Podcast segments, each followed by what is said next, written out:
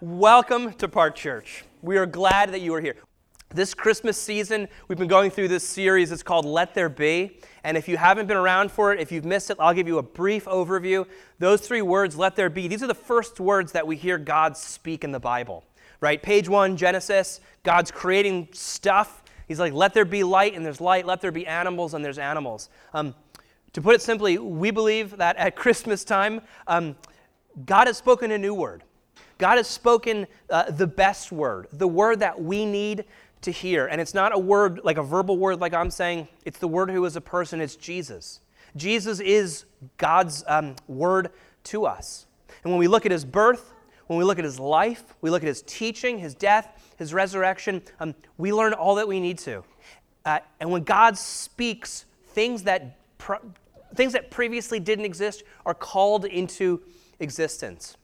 And so throughout this series, we've been asking what does Christ's birth, what does the birth of Jesus call into existence?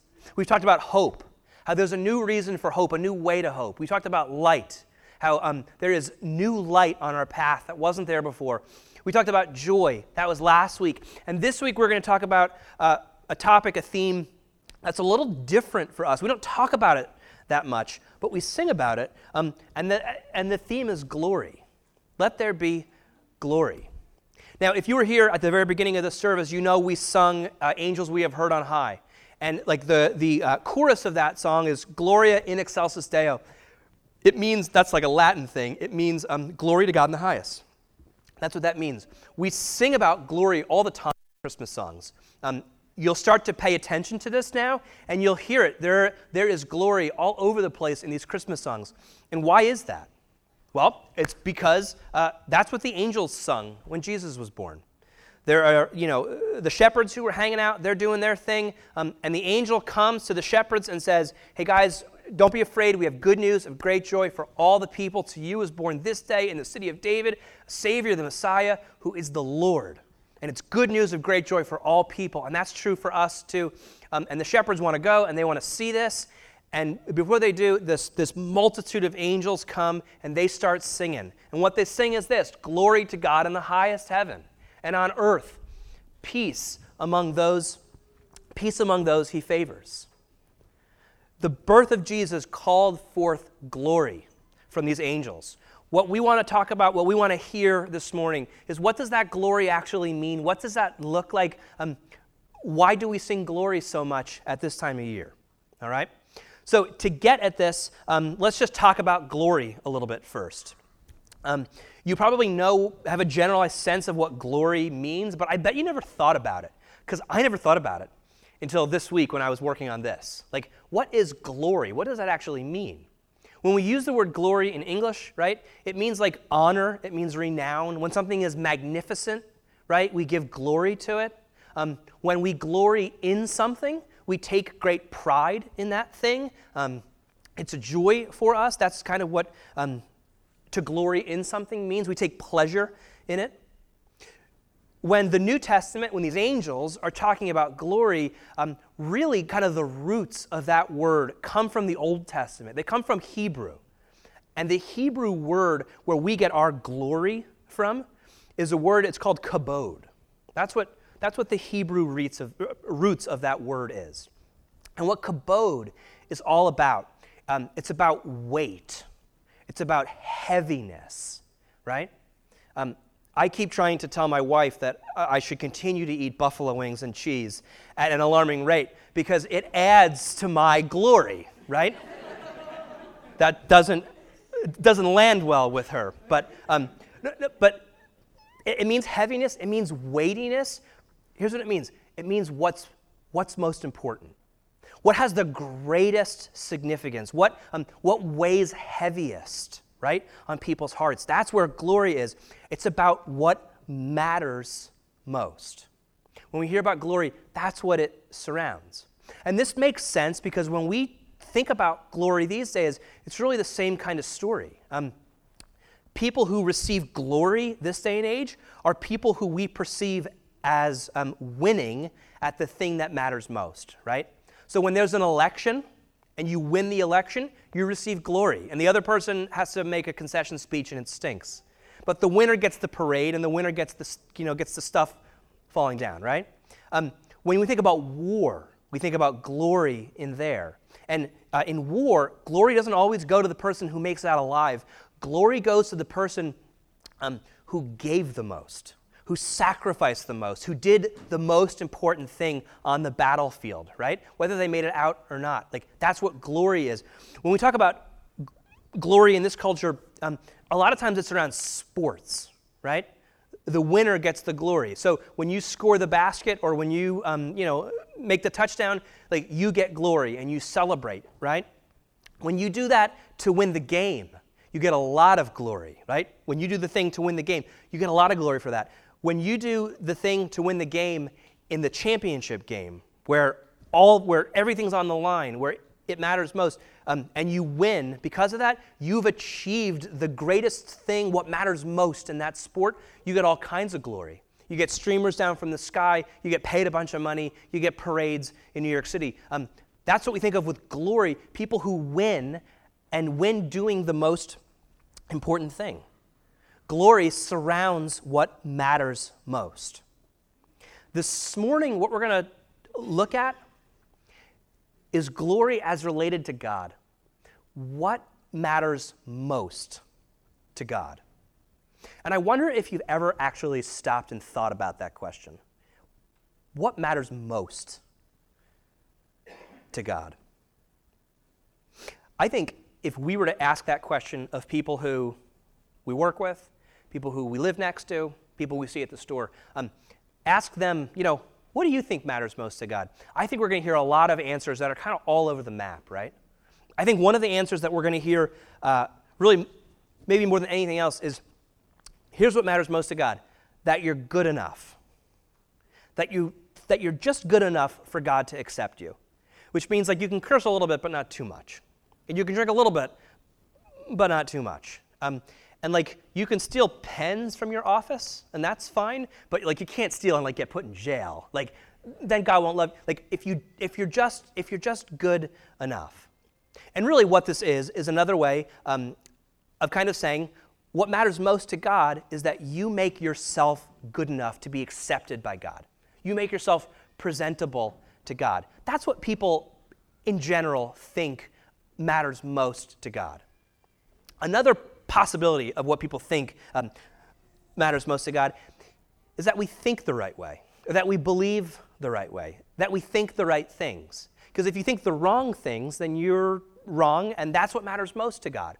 And so when it comes to um, things like having the right politics, voting the right way, there's, there's huge like swaths of the country that think um, what matters most to God is just how you vote, is just how you think on this social issue or on that social issue, or how you spend your money, um, all of these things like this. Do those things matter? Of course they matter. Are they important? Of course they're important. Is being good important? Does that? Of course it matters. Is that the thing that matters most in God's eyes? I don't think so. For a lot of people, uh, the answer to the question, what matters most, is this that you find a way to show God that you're on his team. And the way that that happens for a lot of people, for like your neighbors, the people you see every day, is um, if I come to church at least around Christmas and at least around Easter. Then it shows that I'm on that team and I'm good. And for some people, that's not enough. And so it's if I come to church somewhat regularly, that's going to be good enough. That's going to show that I'm on the team. Um, for others, it's not like that. It's it's actually I have to be at church every week, and then I show that I am actually on God's team. Because what God cares about most is uh, perfect attendance on Sundays, right? For some people, it's um, how we worship, whether it's with our hands and waving or whether it's on our knees, uh, quiet, and how we pray, and how we do communion, and how we baptize, right? Do we do uh, adults or do we do kids? These are the things that matters most in God's eyes.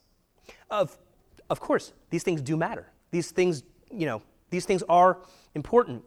But the problem is when we get confused and think that these are the most important things, we get off track. I think, I think what we've done as a church over the last 2,000 years um, is we've presented an image of God that has lost track of what God actually um, cares about, of what matters most to God. And because of that, we have a culture who looks at the church, looks at Christianity, especially in this country, and they're like, if that's all that God cares about, then I don't want to be involved with that. Like, because who wants to worship a God um, who cares about things that just aren't ultimate like that? And so uh, we have a lot of work to do in that way. But I want to ask you, like, the personal question. When you think about your relationship with God, when you think about the way God thinks about you, what do you think matters most to God? In your relationship with God, what do you think God thinks is the most important thing? It could be all that stuff. You think I'm here every Sunday. I'm doing my, I'm doing my part, right? I bet, I bet that's not it, though. Um, maybe the thing that you think matters most is if I could only get my faith right. If I could only get this figured out. If I could always, if I could only get rid of the doubts. If I could only get rid of um, the stuff that I deal with, the stuff that I don't quite understand about faith, the disappointment. That's what matters most to God. Me getting my own faith right. Maybe. Maybe for you, the thing that you think God thinks matters most um, is just the way that you are. Something, something about you, some, um, some attitude, some disposition, some behavior that you can't quite seem to get around, and it keeps getting in the way. And that's the most important thing to God about you. And because that's what you think, you think your relationship with God is just never going to happen because you can't get out of your own way. Maybe. Or is it for you that thing that you did? that thing that you've done that you regret doing, that you wish you could undo, but it is now hanging over you, and you can't, you can't seem to make atonement for it. You can't seem to make it go away on your own. And listen, that thing, it matters. It matters to God. It matters so much that He paid the ultimate price to make it so that that thing isn't the ultimate thing in your life. But it is not the ultimate thing. It is not the thing that matters most. It's not that any of that stuff is unimportant but those are not the deciding factor for you, for your relationship with God, or for the way God thinks about you. Unless you allow it to be the deciding factor, then it could be. But when thinking about glory, thinking about God's glory, that's not where glory is for God. The deciding factor, what matters most for God, is somewhere else, it's something else. And that's what we're going to kind of dig into now. One of the problems with this topic, and I experienced this this week, is I thought I would be able to open the scriptures, find the passage that tells us everything we need to know about glory, and I could have given you the answer, and it would have been an easy sermon to prepare. And what I found this week was quite a different story. When you open uh, the Bible, Old Testament, New Testament, what you see is glory on every page practically. It is everywhere in the Old Testament and in the New. It's used in a thousand different ways. It's, it's, it's different parts of speech, it means different things. It's used surrounding all kinds of situations. So, coming at you with like a systematic definition of what glory looks like is just, I mean, it's going to fall short either way, and it's just impossible to do. So, rather than that, um, let's think in terms of word cloud. You know what a word cloud is? Right? It's like all the different words and like the big themes pop up, right? If you word cloud glory. The theme that pops up again and again, the thing um, that surrounds glory again and again, Old Testament and New Testament, listen, it's God's relentless pursuit to get human beings back to Himself. That's the thing that matters most to God. God with man again, God with humans again, God and us together at last. That is what gets God up in the morning right? That's the thing that matters most. That's the thing that um, glory surrounds. That's what weighs heaviest on God's heart. When you put your image of God, of what matters most, put that in contrast to that image, how do they line up? Do they fit, or is there a big discrepancy there? When we look in the New Testament, if you give a quick survey of the New Testament, um, you will see again and again glory abounds where God achieves his purposes of bringing people back to himself, or when God moves the ball down the field of getting people back to himself, or where God achieves little victories in the battle to remove the barriers between us and himself. And like it, well, actually, never mind. Yeah. In the Gospel of Luke, forget I did that. Um, in the Gospel of Luke, it's like glory to God in the highest because Jesus, the birth of Jesus, is a huge step in God's battle to get people back to himself, right? God does the thing no one ever thought would do. He came to this earth and born, born as a human baby. That's, um, that's something no one was expecting him to ever do. That's why there's glory surrounding Jesus' birth, because this is, this is the beginning of the plan to get people back. In the book of Hebrews, which is now up there, um, Hebrews is a letter in the end of the Bible. It's got different language, different imagery. It's a little strange to read, but right at the beginning of it, the writer of Hebrews spells it out. He, meaning Jesus, is the reflection of God's glory. If you want to know what God's glory is, just take a look at Jesus. That's what God's glory is.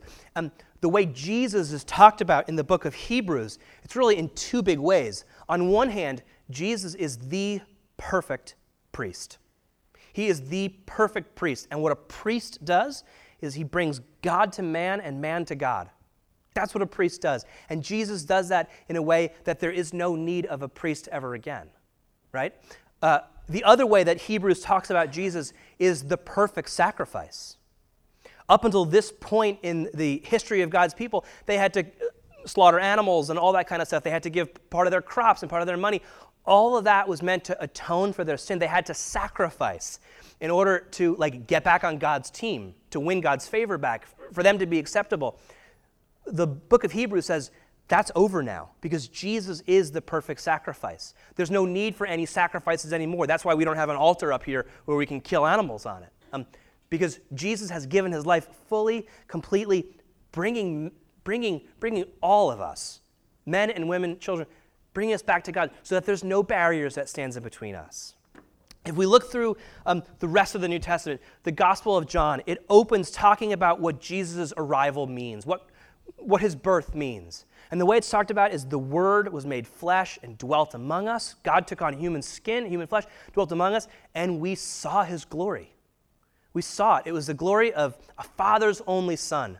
And that's left hanging in the beginning of the Gospel of John. But here in John 17, Jesus, Jesus completes that thought. He says, I glorified you, Father, on earth by finishing the work that you gave me to do. And the work that Jesus finishes, that he came to do, was to give his life so that we could live, was to uh, wipe, wipe the record clean that stood against us, so that he could remove any barrier that keeps us from God.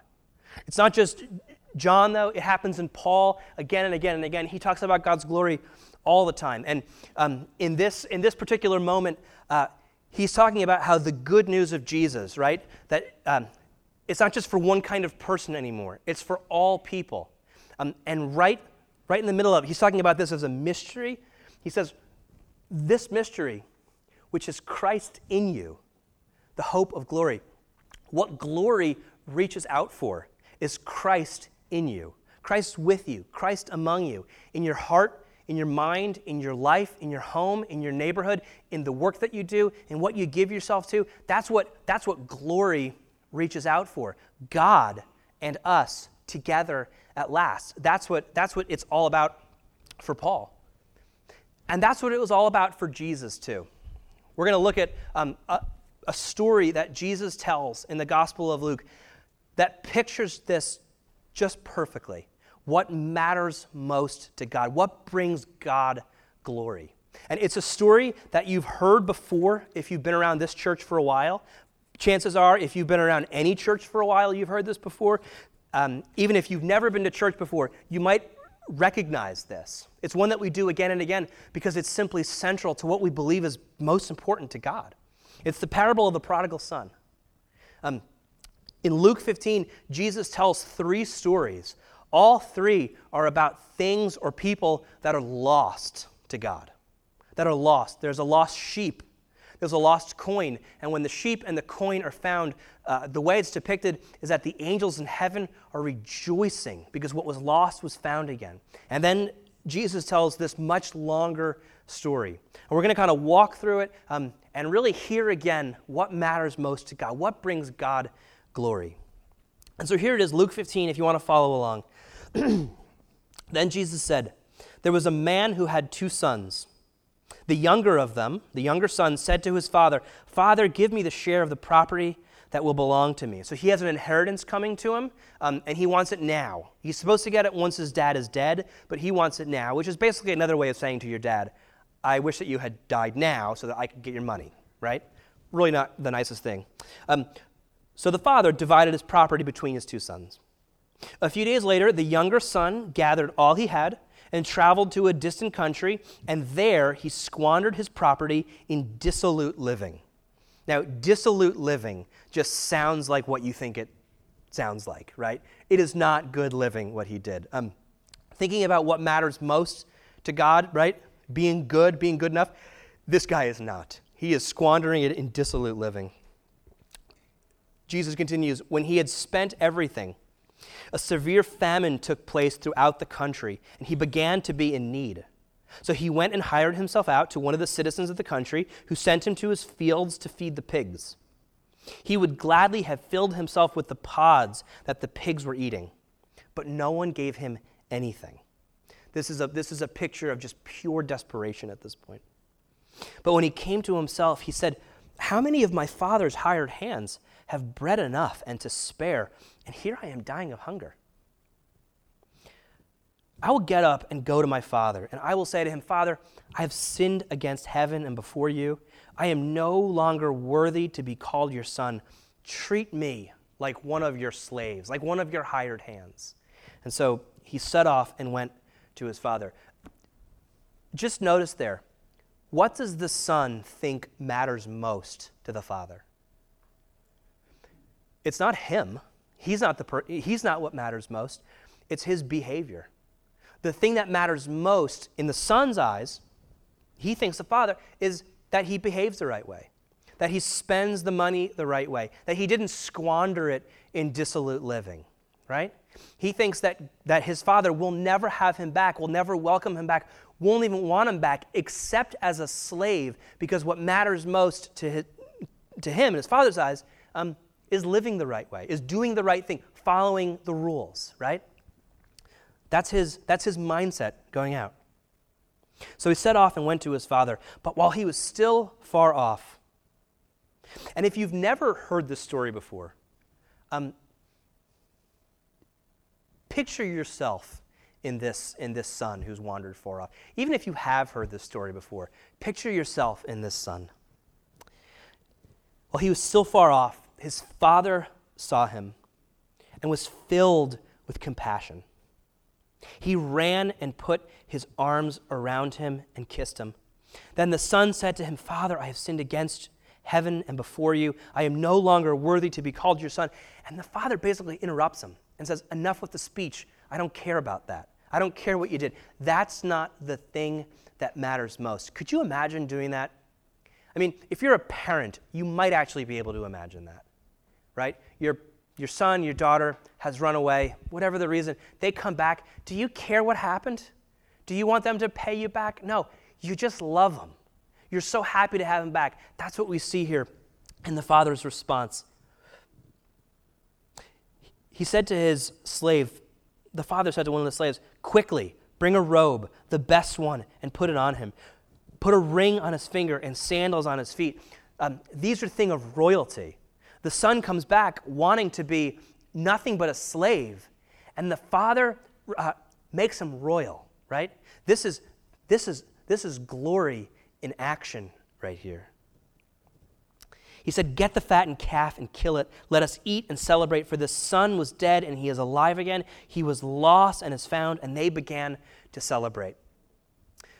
But there's another son in this story, and this is where it gets uh, interesting. Well, the whole thing's interesting. That was a bad phrase.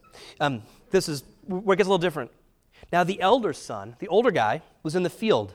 And when he came and approached the house, he heard music and dancing. So you see the scene that Jesus is setting up here. Um, the younger son has come back and is now in the house. He's in the house with dad celebrating. He is in, he is in dad's presence in the house. The, young, the older son, he's out in the field. He is, he is um, further from the father. He's away. So he called one of the slaves and asked what was going on. He replied, Your brother has come, and your father has killed the fatted calf. Uh, the fatted calf is really an awesome thing, by the way. They didn't get to eat that much in those days like this, and they kept this fatted calf for like the biggest celebration of the year. So this is like, you know, steak and Thanksgiving, like all in one meal right here. Um, killed the fatted calf because he got him back safe and sound. The brother, the older brother, then he became angry. He refused to go in.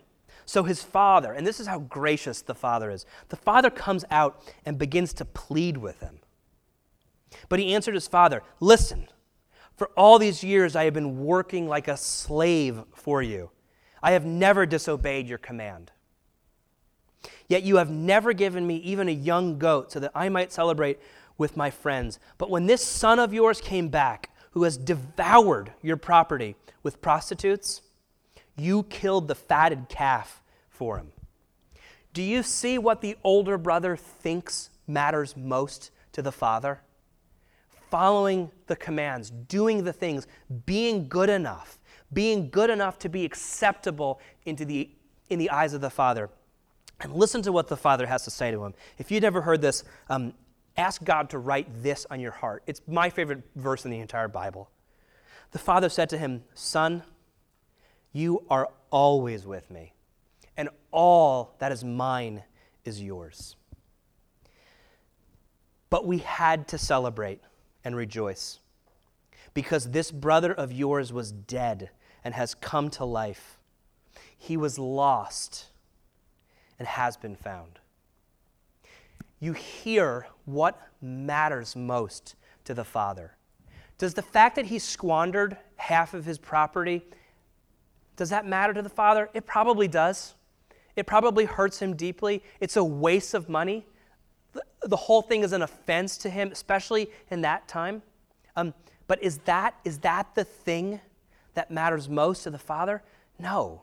The thing that matters most to the father is that he has his son back. That's the thing that matters most. That's the thing that matters most to God. They had, they had to celebrate because uh, the son is back. The brother was dead and has come back to life. He is lost and has been found. Uh, the son was now in the house. He's now back with his father. He's now in the presence of his father, um, living the kind of life that the father meant for him to live with the robe and the ring and the sandals and the whole deal. That's what it's like uh, living in the presence of the father there. This is what brings God glory people coming back to Him. And if that's the thing that matters most to God, then how can, how can we let that glory be in our lives? How can we do that? Um, there's really two ways I want to talk about it. The first way um, is to borrow off this metaphor, it's to live in the house of the Father, to live in the house of God. I think for a lot of us, um, a lot of us, we kind of approach our faith like something that we do for like 75 minutes on a Sunday morning, 90 minutes if I go on and on, right? And if you stay for a bagel, um, 74 minutes if the fire alarm goes off ahead of time, right? Um, like we approach our faith something like that. And that's not, that's not living in the house. That's just calling home once a week for about an hour. Um, this time of year, people like me are known for like really cheesy word plays on things like this um, God's presence and Christmas presents, right? There are people who have been to churches before and they're like, ugh, I've heard that. Um, I would never be someone who uses a cheesy wordplay to help you remember something. That would never happen. However, if that were to happen, it might go something like this um, what God offers us, what God offers each and every one of you, is to live in His house, is to have His presence with you day after day in a relationship um, that happens every moment of every day. That's what, that's what God offers to you. That's, um, that's His present, right? That's His gift that He gives you. When you decide, when we decide to only visit for 75 minutes a week, right? that's like living that, that's like leaving that gift unopened. That's like leaving that gift sitting under the present. We are meant to open that gift. We are meant to unpack that gift. We are meant to enjoy that gift. But we don't do that. It's like we just call home and check in with dad. Um, that's very different than living in the house, as the prodigal son story kind of uh, pushes us to. So the question is, how do we do that? The first thing is, it's something we do every day.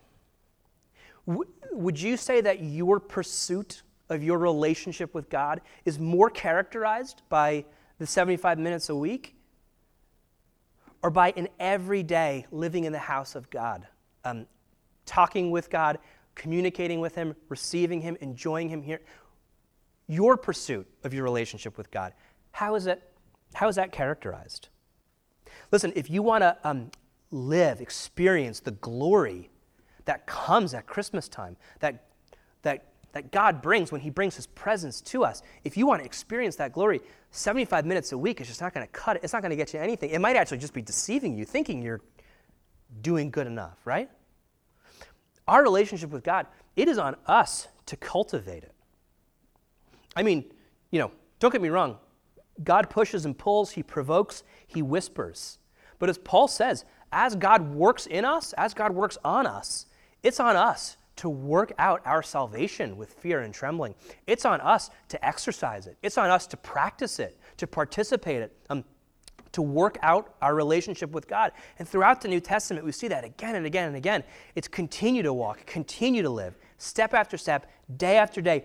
Practice um, living God's presence, opening that gift, unwrapping it, enjoying it.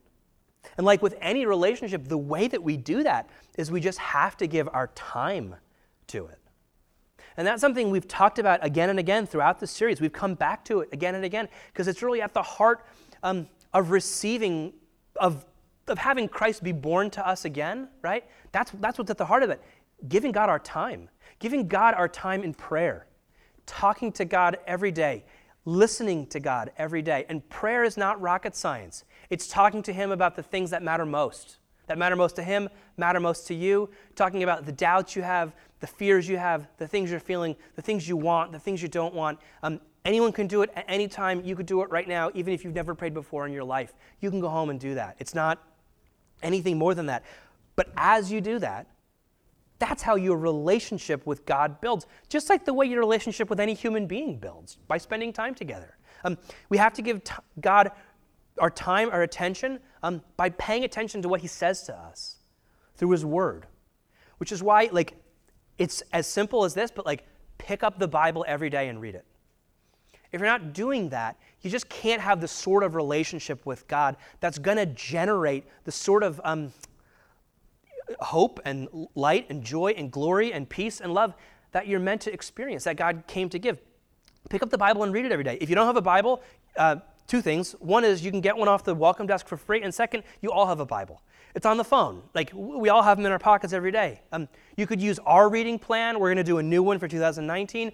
Or you could use your own reading plan. Just pick up his word and read it because that's where he speaks to us. That's where he shows us what's most important. That's where he tells us what we need to hear. That's where he reveals his glory in some sense.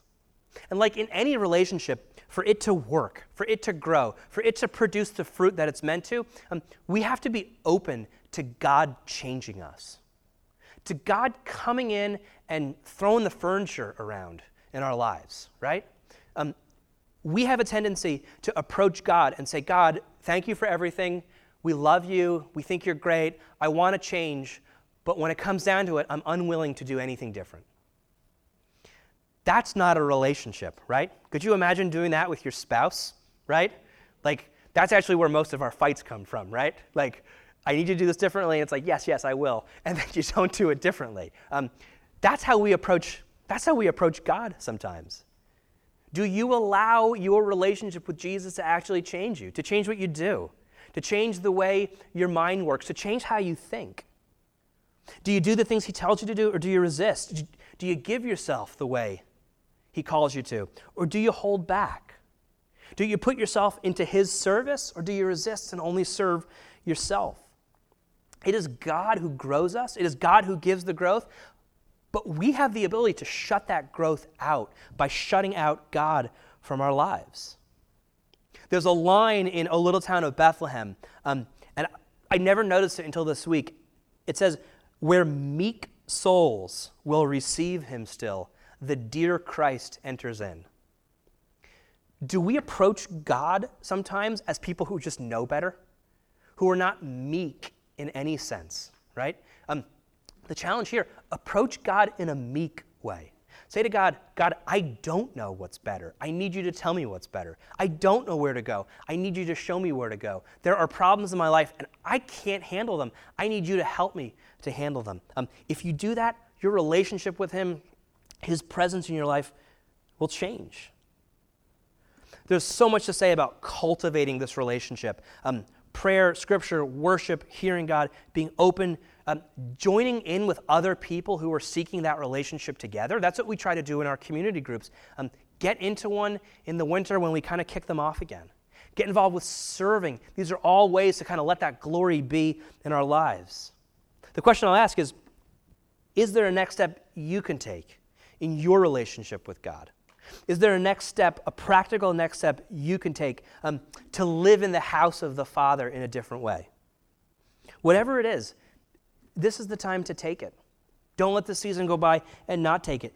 It could be as, as simple as receiving uh, the Father's love for you and not pushing it away anymore, right? This son had the ability to say to his father, like, I'm so sorry. And the father says, It's okay. I don't care. I love you anyway. And the son be like, No, no, no. You know what? I'm going to actually, I'll be a slave. Like, I don't need this. Don't do that. If God's grace is for you, if God loves you, if God welcomes you in, receive that. Take that in. And so maybe your next step, it's as simple as that. It's inviting Him in again. It's saying yes to God again. Whether you've never done that um, or or whether you've done that a hundred times and this is the hundred and first and you need that, do that. That's the first way I'll talk about letting there be glory. The second way I'll talk about letting there be glory in our lives, um, here it is.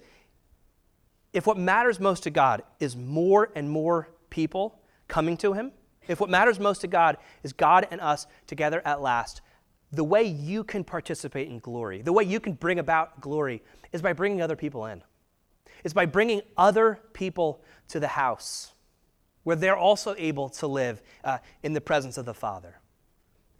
In Paul's second letter to the Corinthians, he talks a lot about glory in that.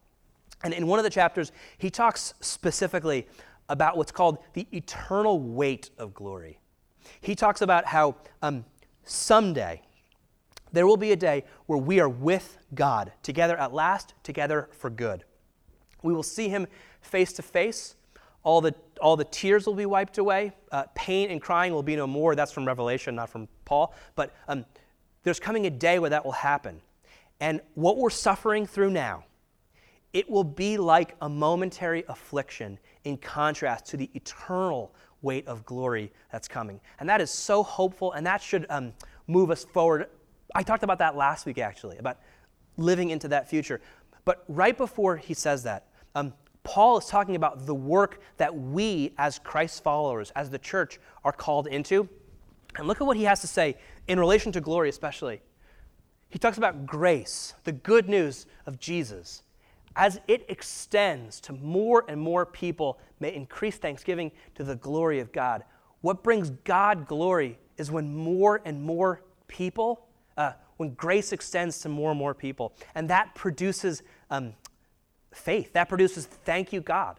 That's what that produces. That's what brings glory. And so the question I'll ask for you is a simple one. It's who can you bring into the house? Who can you bring back to the house? The father went outside to implore the elder son to come back in. Who can you go outside of the house to implore to come in? That's the, that's the simple challenge uh, of this passage. That's the simple challenge um, of participating in glory is bringing that good news, extending it to more and more people. For you, it could be sharing his goodness through simple acts of service. It could be being merciful when mercy is called for. It could be sharing your faith. It could be you sharing um, the gospel, the good news, with someone who doesn't know him. It could just be as simple, uh, simple as loving our neighbors in the way that God loves us. That reflects God's glory, his love, out into the world around.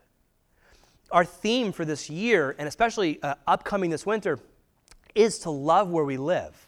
Um, throughout the winter, we're going to have kind of like a focused eight or nine weeks on how to do this, how to reach out to our neighbors, how to uh, extend grace to more and more people, how to participate in the glory as it goes out. And we want everyone uh, who comes here, everyone to be a part of that. We're going to do it in our community groups. We're going to have workbooks that we go through, just like we did for Rooted last year, and it was great.